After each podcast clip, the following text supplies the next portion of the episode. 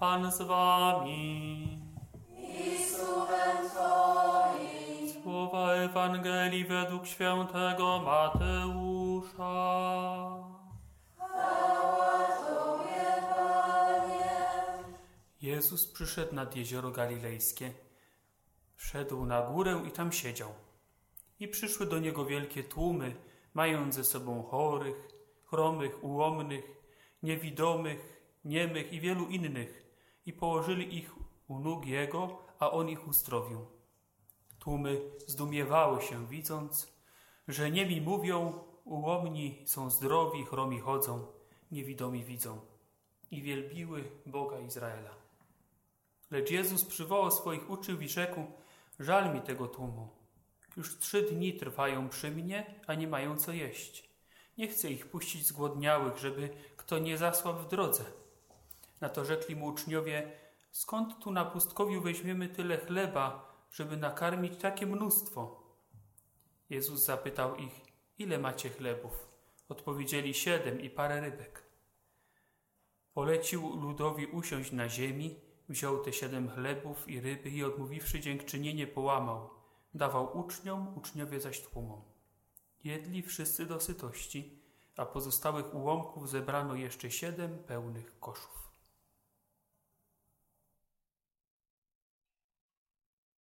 Oto słowo Pańskie. Chwała Tobie, Chryste.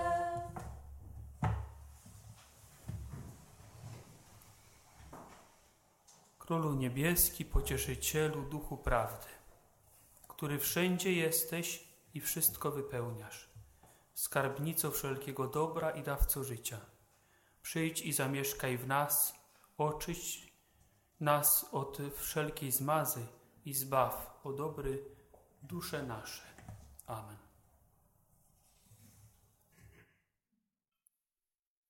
Od dziecięcych lat każdy człowiek chyba praktycznie lubi superbohaterów. Taki Batman, Spider-Man, Kapitan Ameryka nie wzięli się znikąd. Z potrzeby się wzięli. I wielu, wielu innych. Jest i dzisiaj także kiedyś naszym przedmiotem westchnień byli, a dzisiaj są przedmiotem westchnień dzieciaków i tej młodej młodzieży, tych, którzy się za młodzież uważają, a jeszcze nią nie są. Żeby tak samemu być w jakiś sposób niesamowitym, mieć jakieś niezwykłe moce, może przynajmniej tak jak Harry Potter albo jak Superman. To oczywiście wszystko bajki, ale ile to mamy się muszą naszyć tych strojów i w ogóle, żeby przynajmniej po części zadowolić takiego małego szkraba. Oczywista to rzecz, że my już jako dorośli y, supermenami nie chcemy być, ale z drugiej strony przyznajcie szczerze, czasami łapiemy się na tym, że jakoś zazdrościmy ludziom z wyjątkowymi zdolnościami. Szczególnie jeżeli są to zdolności, które sami chcielibyśmy mieć. Ktoś tam ładnie śpiewa, e, ktoś gra na gitarze, ktoś połyka sztućce, nie wiadomo co jeszcze, tak mam talent. I jest w nas albo jakiś zachwyt, uznanie, ale też może i odrobina takiej motywującej zazdrości, że też chcemy, też spróbować. Podobne zjawisko występuje na polu wiary też. Yy, też się pojawia jakaś taka wola bycia jak ten najlepszy, tak? porównywania siebie z najlepszymi. Yy, Proszę mi wierzyć, ja znałem yy, w czasach moich seminaryjnych wielu moich kolegów, kleryków, którzy próbowali być wtedy, w tamtych czasach, jak ojciec Krzysztof Grzywacz. O matko, to były całe tłumy. Znam księży, którzy dzisiaj chcą być jak szóstak, prawda? Jednym to bardziej wychodzi, innym mniej. Tak? Publikują, tam na y, y, wideoblogi jakieś prowadzą i tak dalej. Są grubi. A gdyby tak zostać cudotwórcą, to by też było nie takie Boszobora, y, albo y, nie wiem, jacyś inni, jak Pan Jezus w Ewangelii dzisiaj, nie? Słyszeliśmy, tłumy zdumiewały się, widząc, że niemi mówią, ułomni są zdrowi, chromi chodzą, niewidomi widzą, zdumieni. Niby wszyscy wiedzieli, kim jest Pan Jezus, ale zdumieni, zachwyceni. Pan Jezus działa rzeczy dla nich wręcz niemożliwe, niesamowite. I uwielbiają Boga. W dobrym kierunku płynie ta ich myśl. Na pewno to Pana Jezusa cieszyło, że nie Jego uwielbiają, Boga uwielbiają. I Wcale by się nikt z nas nie obraził, y, gdyby tak można było też jak Pan Jezus, jakiś mały cudzik, prawda? Y, W końcu jesteśmy każdy ochrzczony, bierzmowany i, i, i dlaczego nie?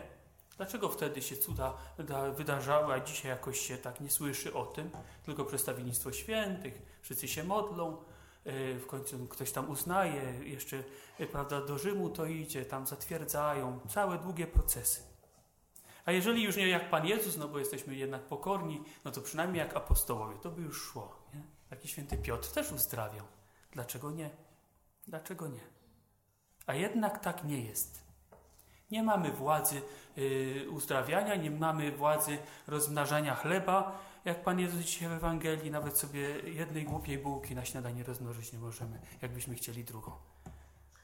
Czy czegoś nam w takim razie brakuje? Czy możemy powiedzieć, czy jutro ktoś z nas może się przy śniadaniu załamać i powiedzieć, o nie, o nie. Oczywiście, że nie. Oczywiście, że nie. Bo nie brakuje nam mocy Ducha Świętego, przy którą działa Jezus Chrystus i wszyscy, którzy uzdrawiali i, i, i- działali cuda. Powiedziałbym raczej, że ta moc Ducha Świętego bywa, proszę mi dobrze zrozumieć, to nie jest reguła, ale bywa źle rozumiana w naszych czasach. I wielu wiąże ją właśnie z jakimiś wyjątkowymi charyzmatami, z uzdrowieniami, y, mowami językiem, y, językami, y, proroctwami i, nie wiadomo z czym jeszcze. Ale niewiele osób łączy jakoś dzisiaj Ducha Świętego z byciem dobrym przyjacielem, gorliwą matką, opiekuńczą córką, y, z siostrą zakonną wypełniającą rady ewangeliczne, y, z księdzem przygotowującym się sumiennie do kazań i odprawiającym pobożnie sakramenty. Tak, tak, my, my wiemy, że Pan Bóg działa w tym wszystkim. My wiemy, że jest moc Ducha Świętego w tym wszystkim.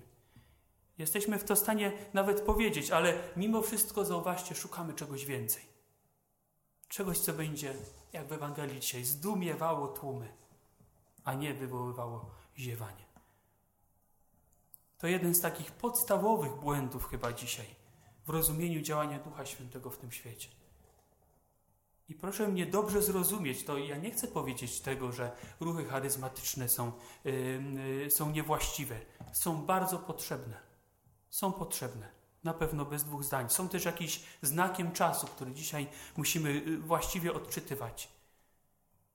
Ale nie są one jedynym, zaryzykowałbym powiedzenie, nie są podstawowym miejscem, gdzie doświadczamy działania mocy Bożej, mocy Ducha Świętego.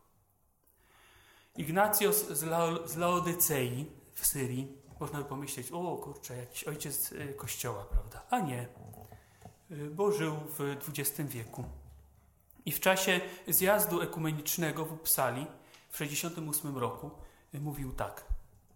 Bez Ducha Świętego Bóg jest daleko.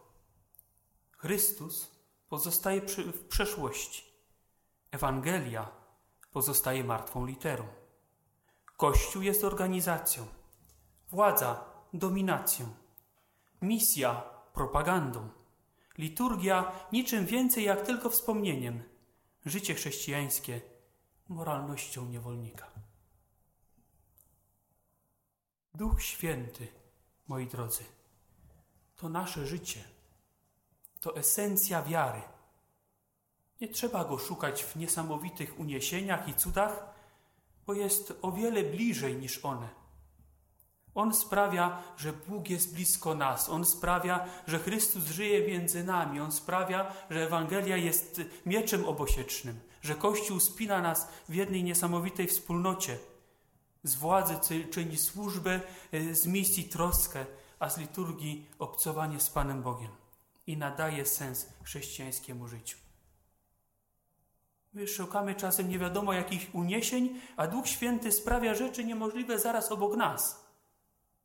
I to jest ważne.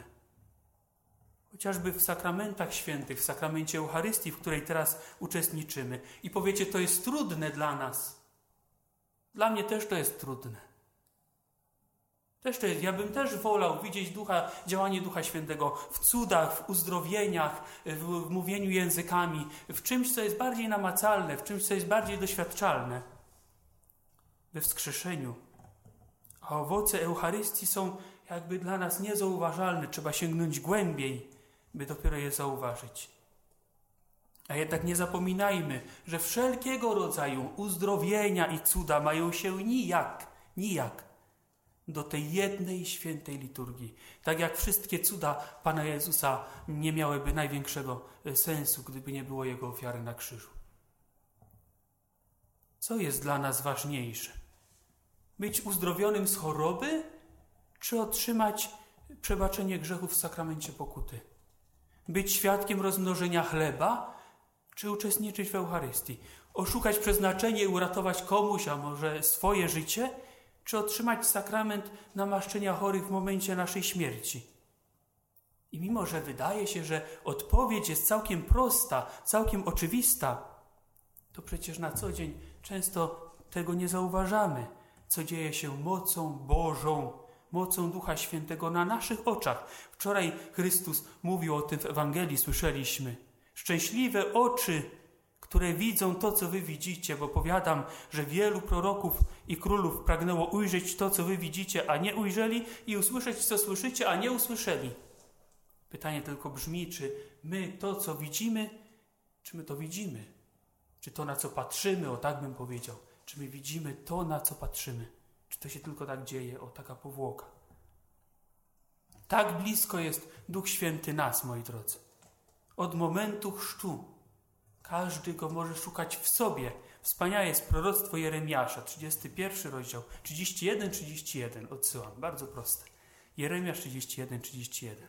Mówi tak. Oto nadchodzą dni, wyrocznia Pana, kiedy zawrę z domem Izraela i z domem judzkim nowe przymierze. Nie jak przymierze, które zawarłem z ich przodkami, kiedy ująłem ich za rękę, by wyprowadzić z ziemi egipskiej. To moje przymierze złamali, mimo że byłem im władcą, wyrocznia Pana. Lecz takie będzie przymierze, jakie zawrę z domem Izraela po tych dniach, wyrocznia Pana. Umieszczę swe prawo w głębi ich jestestwa i wypiszę w ich sercu. Będę im Bogiem, oni zaś będą mi narodem. Prawo Boże jest wypisane w głębi naszego serca, wcześniej, zanim przyszedł Chrystus. Pan Bóg musiał prowadzić ten lud Izraela, tak jak mówi, wy, ująć go za rękę, wyprowadzić z ziemi egipskiej, być im władcą, to wszystko na nic i tak to przymierze złamali. A teraz Pan Bóg zasiewa, przy, składa przymierze w głębi naszego serca. Powiedziałbym, jest ono, skoro już mówimy o zapalaniu światła, jest ono jak światło gdzieś w głębi naszego serca. Może przyrzucone różnego rodzaju rzeczami, może stłumione, jakieś ledwie się tlące, jak, jak świeczka nie mająca powietrza. Z ledwością gdzieś tam trzeba je wyciągnąć, wygrzebać, ale jest. Jest. I z serca powinno to światło wychodzić. W Starym Testamencie Bóg y, czekał, y, naród Izraela, przepraszam, czekał, aż Pan Bóg zadziała w ich życiu jakoś z zewnątrz, wpłynie na ich historię, pozmienia coś. A w naszych czasach, odkąd jesteśmy ochrzczeni, odkąd Chrystus przyszedł na świat, Bóg działa z nas, ze środka. Nie będzie nas chwytał za rączkę i prowadził, ale będzie przemawiał prosto do naszego serca. I to jest moc Ducha Świętego. Moc Boża, którą noszę w sercu, a Bóg ją umacnia swoimi sakramentami. To jest dopiero największy z cudów, jaki dokonuje się mocą Ducha Świętego. To jest nadzwyczajna moc, której wszyscy mogliby nam zazdrościć, wszyscy, gdyby tylko wierzyli, ale ten świat wiemy dobrze. Kto należy do tego świata, nie widzi tego.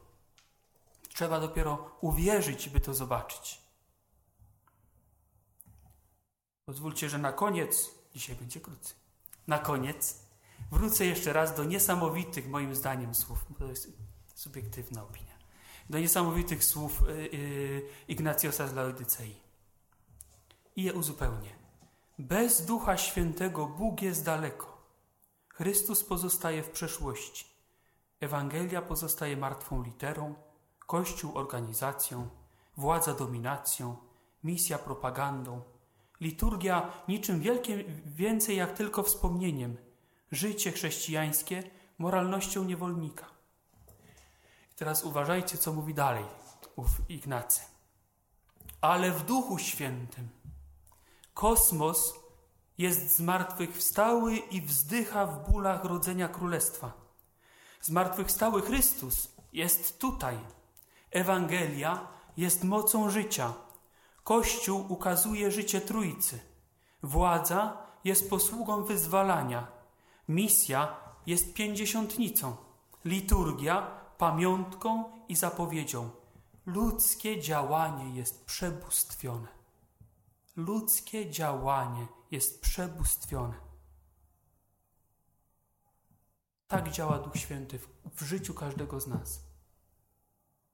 Twoje, moje, każdego z nas działanie może być przebóstwione, czyli przepełnione działaniem samego Boga. I to jest moc Ducha Świętego.